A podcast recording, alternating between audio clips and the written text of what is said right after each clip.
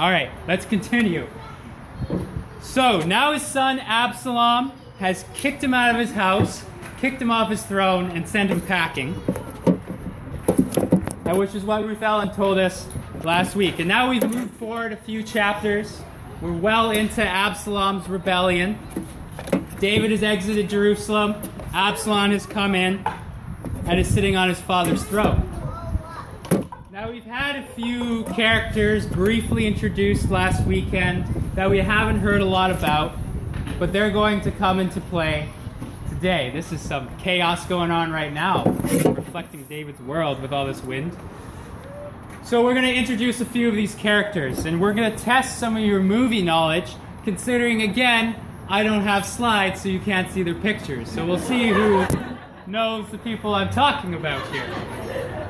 So, first is Ahithophel, which Ruth Ellen aptly described as a very wise man.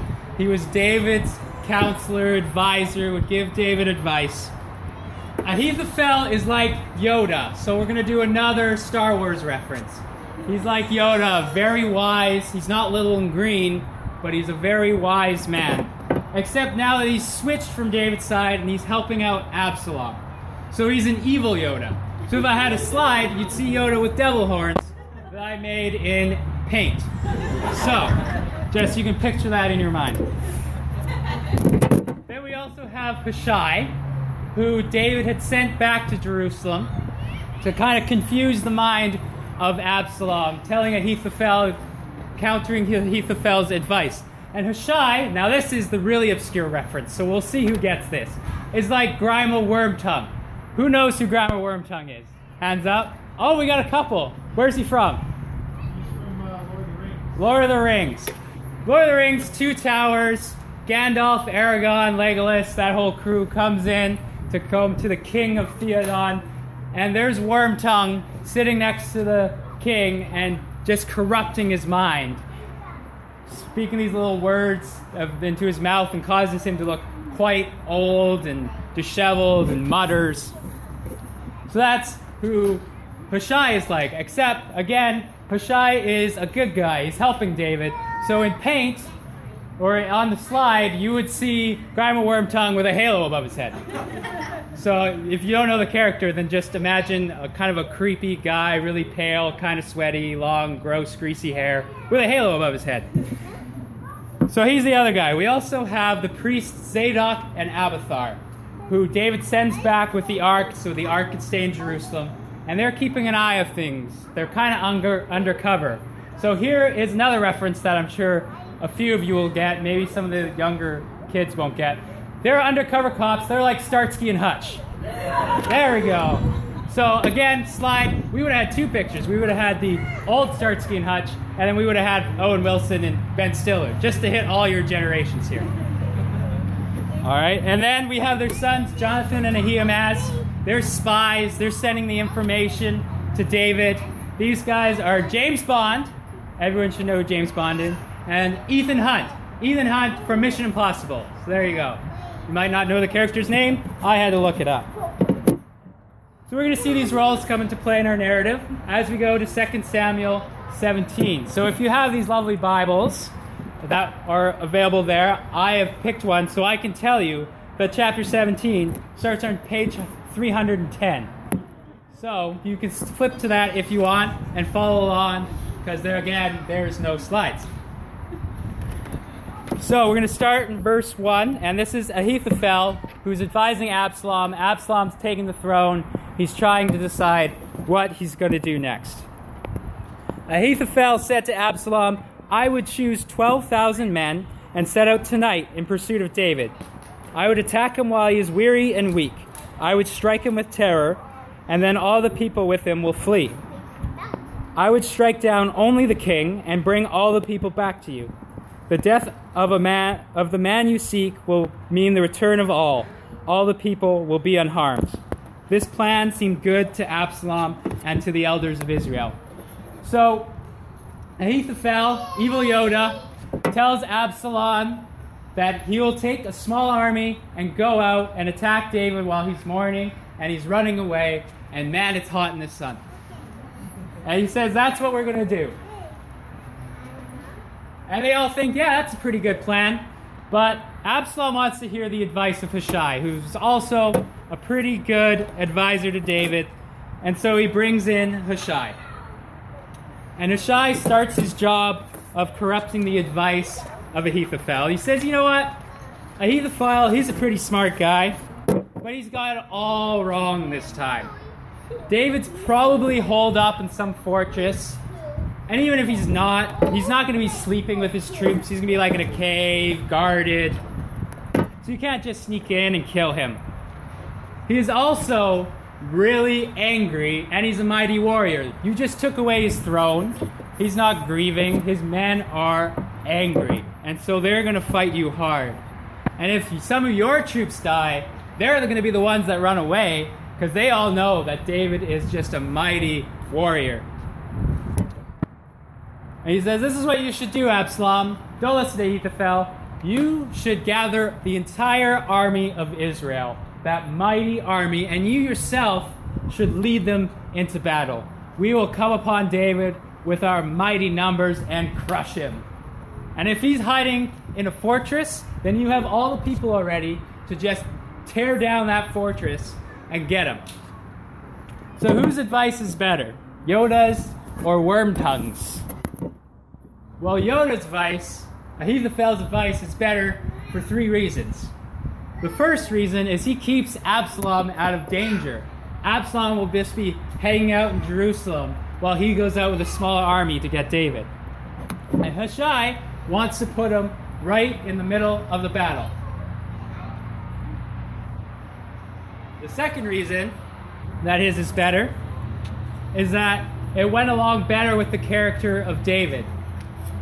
David was mourning and weeping. He didn't really want to fight back. He was accepting this as the punishment upon himself for what he did with Bathsheba. And so if they attacked him then, they would have a fighting chance. They're demoralized. Hushai's lying. He knows what David's is like because he saw David out in the wilderness and then came back. So he lies to counter that advice, saying that he's angry. And thirdly, they weren't going to be holed up in a fortress, and David's not really the kind of king that when he's out hiding to separate himself from his troops, he'd be sleeping with the troops most likely, so they could sneak in and get him. So why then, if Ahithophel's advice is so much better than Hushai's, why did he decide to go with Hushai's advice? Well, Hushai appealed to the character of Absalom.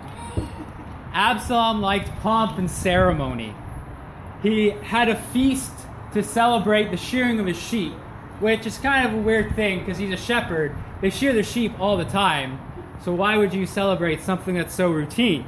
And his brothers were like, Yeah, we'll go to that. Kind of thinking maybe he did a lot of these kind of feasts because they didn't even question why he would have such a feast.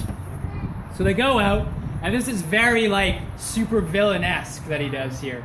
Invites all his brothers out so he can kill one of his brothers at this grand feast in front of all the other brothers, and they all run away for obvious reasons. And he's doing this to take revenge on his brother Amnon for what he did to his sister Tamar. And we also see that Absalom is known for his good looks and his fabulous hair. He, if Absalom was alive today, he'd be sporting a man bun. And that's what he would have. He was just this really good looking guy that all the ladies like to listen to, and all the men like to listen to as well. And so he would have that bun bun. And we also see that when he was brought back to Jerusalem and reconciled with David, as Ruth Ellen told us last week, he goes out in a chariot with his 50 bodyguards, quite the display of his return. And so this is what Hushai tells him to do, is to put on that show, that display of power. Get that mighty army of Israel that's famous throughout the land and lead them yourself into battle. Put on that power show. So this is the crew that Absalom has surrounded himself with. He has his father's advisors, which probably aren't very trustworthy guys in the first place. He can't tell who's telling him good advice and who's telling him bad advice because of what he just did to his father. Doesn't know if he can trust these guys. But he has no choice. He has no one else that he can go to because he can't go to his father obvious reasons. He's trying to kill him. He kicked him off his throne. He can't go to his brother, brothers. Again, obvious reason. He killed one of his brothers in front of the rest of them. So there's no blaming them why they might be a little hesitant to come to Absalom when he asked. The people liked Absalom, but they like listening to him and it's like one of those people, the really popular people that have all the friends. You teenagers know this. But a lot of those times you get the sense that person really cares more about themselves than the people that they're around with. Absalom cared more about what he looked like, what people thought of him, and he didn't have that genuine care for the people around him. So the people probably didn't have a genuine care for him. Absalom was narcissistic. And you contrast this with who David surrounded himself with. We have Hushai and Zadok and Abiathar, who's Wormtongue, Starsky, and Hutch. And these guys are all willing to risk their lives for David. They, if they get found out that they're passing information to David, that Hushai is purposely giving bad advice to David, they are dead. Absalom will kill them. And then their sons, Jonathan and Ahimaaz, are hiding outside of Jerusalem because even if they get spotted, they will be put to death. And they almost do get spotted while hiding out there. But they hide successfully. They get the message of what Ahithophel had advised Absalom to do, and they run to David and tell him, Get to the other side of the Jordan. Just in case Ahithophel comes with his army for you. You'll be safe on the other side of the Jordan. So David gets to the other side safely, and Absalom doesn't follow Ahithophel's advice. He's too busy now trying to mobilize the entire army of Israel. So that buys David some time to get across and prepare for the battle that's coming. And then we see that David doesn't have just five people willing to lay down their lives for them, but thousands of troops. And we also see that David is better at discerning the advice that he gets than Absalom. We're going to flip to the next chapter, chapter 18. And we're going to see now as David is getting prepared for Absalom, who's coming with the army of Israel. And we're doing verse 1. David mustered the men who were with him and appointed over them commanders of thousands and commanders of hundreds. David sent the troops out, a third under the command of Joab, a third under Joab's brother Abishai, son of Zeruiah, and a third under Ittai the Gittite. The king told the troops, I myself will surely march out with you. But the men said, You must not go out. If we are forced to flee, they won't care about us. Even if half of us die, they won't care. But you are worth 10,000 of us. It would be better now for you to give us support from the city. The king answered, I will do whatever seems best to you. So the king stood beside the gate while all the men marched out in units of hundreds and thousands. Thousands of troops don't want David to go out on the battlefield because they want him to be safe in the city. The advice that Ahithophel gave Hushai was to stay back because he wanted Hushai or Absalom to be safe. And David listens to this advice. He's the king. He doesn't have to listen to these little troops telling him what to do. He can do what he wants. But he knows that that's the best advice. Not the advice he likes best, but what needs to be done to keep him safe and to keep more of his people safe. If he's out on the battlefield and everyone is focusing on trying to kill him, when he dies, his troops are going to panic and run away, and more of them will die.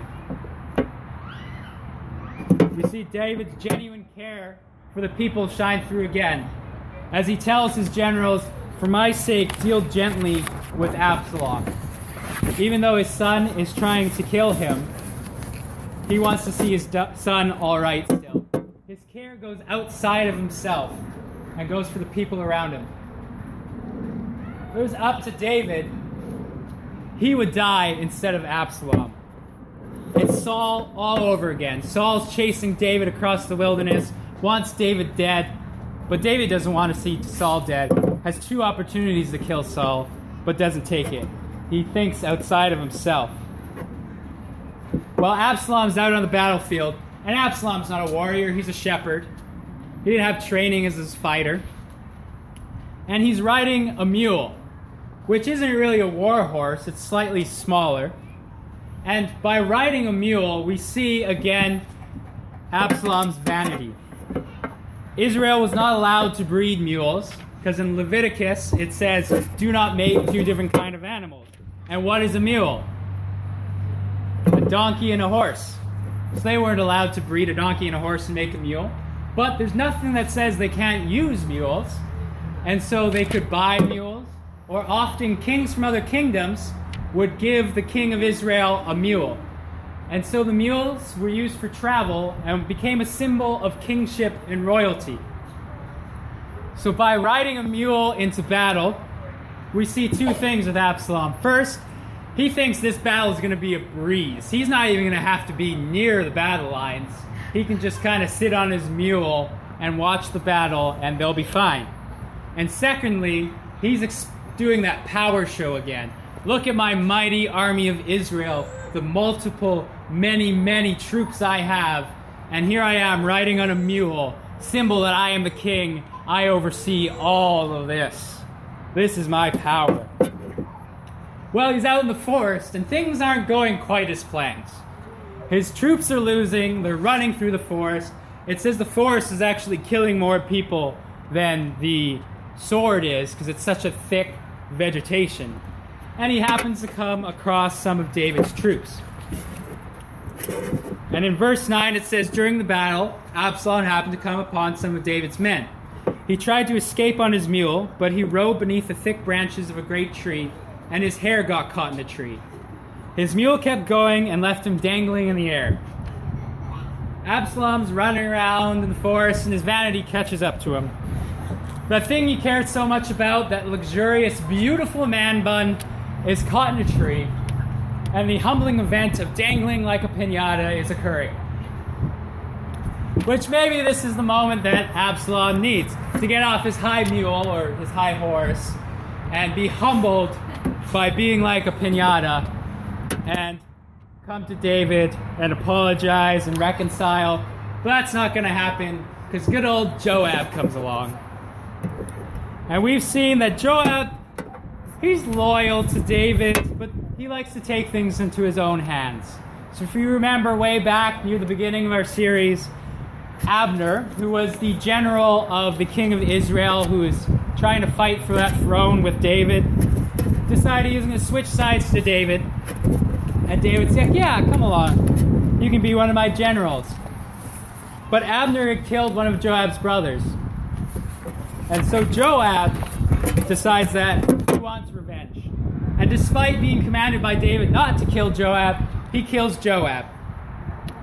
He takes justice into his own hands. Just like we saw last week with Absalom killing his brother Amnon because of what he did to Tamar, taking justice into his own hands, it happens again, and Joab takes justice into his hands. Joab shouldn't even be around anymore after he killed Abner. David should have learned his lesson and thought, you know, maybe this guy is not really trustworthy, and removed him from power.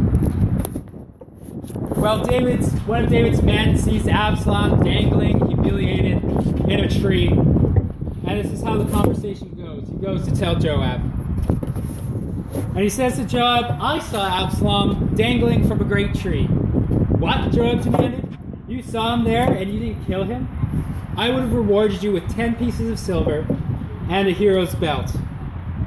I would not kill the king's son for even a thousand pieces of silver, the man replied to Joab. We all heard the king say to you and Abishai and Ittai, For my sake, please spare young Absalom. And if I had betrayed the king by killing his son, and the king would certainly find out who did it, you yourself would be the first to abandon me. Enough of this nonsense, Joab said. Then he took three daggers and plunged them into Absalom's heart as he dangled, still alive, from the great tree. Ten of Joab's young armor bearers then surrounded Absalom and killed him. Joab decides to execute justice himself. It all comes back to David again not dealing out justice. When Ab, blah, blah, blah, lots of Ab's names in here. When Joab killed Abner, Joab should have been removed as general. When Amnon did what he did to his sister Tamar, David should have punished Amnon. When Absalom killed Amnon, David should have stuck with his punishment of exiling Absalom, but instead brought him back And now it all comes down to this Joab killing Absalom. And Joab even goes further, rebelling against David, and doesn't just kill Absalom with his knife, but three of his knives and ten other knives of ten other people. So now David doesn't even know who actually killed Absalom, and that prevents further justice. Thus ends Absalom's rebellion. But what can we take away from this two chapters that we just went through? There's a lot of themes in here again, like last week, but I've put it down to three for you, which hopefully you can remember because I had lovely pictures again. And like seriously, this this PowerPoint, as far as you know, the greatest PowerPoint ever made.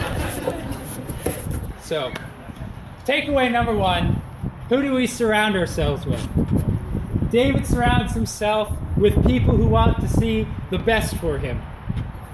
People who are willing to lay down their lives for him, which Jesus later says, there's no greater love than to lay down your life for your friends. Do you surround yourself with people who want to see you exceed? Do they build you up with their words or are they bringing you down with their words? Are they good enough friends to speak firmly in your life when you're going off path? Or are they just yes sayers? C.S. Lewis had a friend in J.R.R. Tolkien, another Lord of the Rings reference. There you go. Who pointed into Christ. They both shared this love for mythology Greek mythology, Nordic mythology, any kind of mythology. They loved it. And one day, Lewis, who's at this point calls himself a staunch atheist, says to Tolkien that mythology is just lies and therefore worthless, even though they're told through silver, these pretty words. And Tolkien responds to him and says, They're not lies. Sometimes they're just the only way that these civilizations could portray the truth. And he shows him how these myths all point to Jesus. So many of these myths reflect what Jesus came and did with his death and resurrection. And this is before Jesus, and this is God even reaching into those civilizations and showing them Jesus who was to come. And this changes Lewis's thoughts and sets him down the path to Christ. He's surrounded with good friends pointing to Christ. You have friends that are guiding you to Christ. And a good place to start surrounding yourself with people that are going to speak positive influence into your lives is to join a small group. I've been involved in small groups for like at least 10 years, whether leading or just a part of them. And you see tremendous growth in yourself and the people around you in both the relationships with Christ and the relationships with people. I cannot stress enough how important small groups have been in my life and how important small groups have been in the lives of so many of my friends. And so if you're not in a small group, Tyler Harper is a lovely person to talk to, and he will get you plugged in with some people who are going to speak positive words into your life that are going to bring you closer to Christ. Who do you surround yourself with? That's takeaway one. Takeaway two how do we discern the advice that we are given? David humbles himself, even though he's the king, and listens to the advice of his soldiers. Not because he likes the advice better, he'd rather be on the battlefield, but because he knows it's the best advice for him. Absalom listens to two pieces of advice and picks the one that he likes best, not the one that he needed to listen to.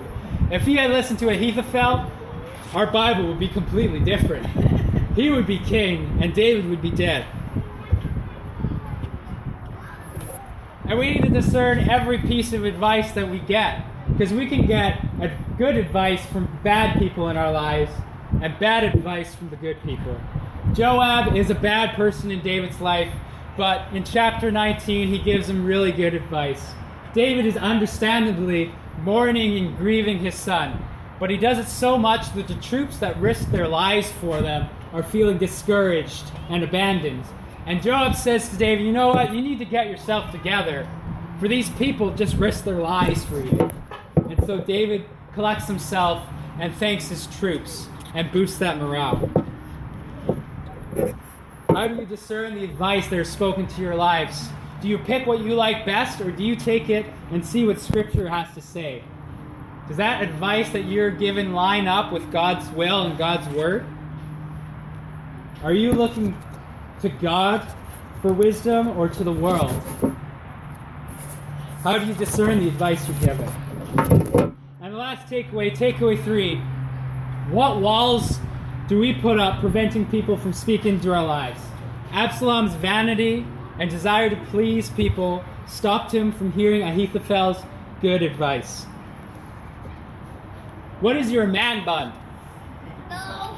No, no man bun? You got a little bit of growing to do. You can start working now. By the time you're in high school, it'll be great.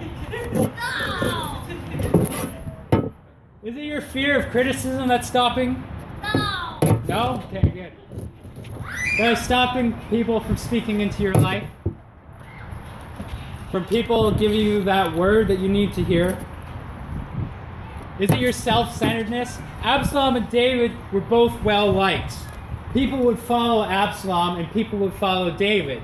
But because Absalom cared more about himself, when things go bad for Absalom, people aren't going to follow him.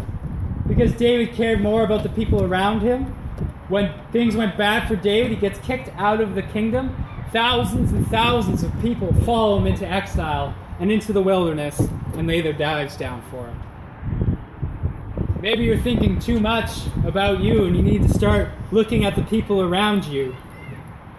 And they will also pour into your lives. It's a mutual speaking of wisdom.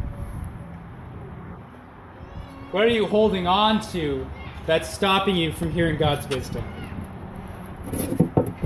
Because it could ca- catch you dangling in a tree like a pinata. Absalom's man bun, his hair, was representation of his need for people to like him and be impressed by him, and God used it as his downfall. Give those things to God so he can use them. We're going to go into worship now, and you can take this time to reflect on those three takeaways. Think who do I surround myself with, good or bad people? How do I discern the advice I'm given in the situation I'm in? What are the walls that I've put up? Pray through these things. Pray with someone around you through these things. Join a small group, and you can do this weekly and speak into people's lives and have people speak into your life. If you can't open up to your church family, this body of Christ, you open up to? So we're going to do a few songs there. My voice made it. Yes. Thank you.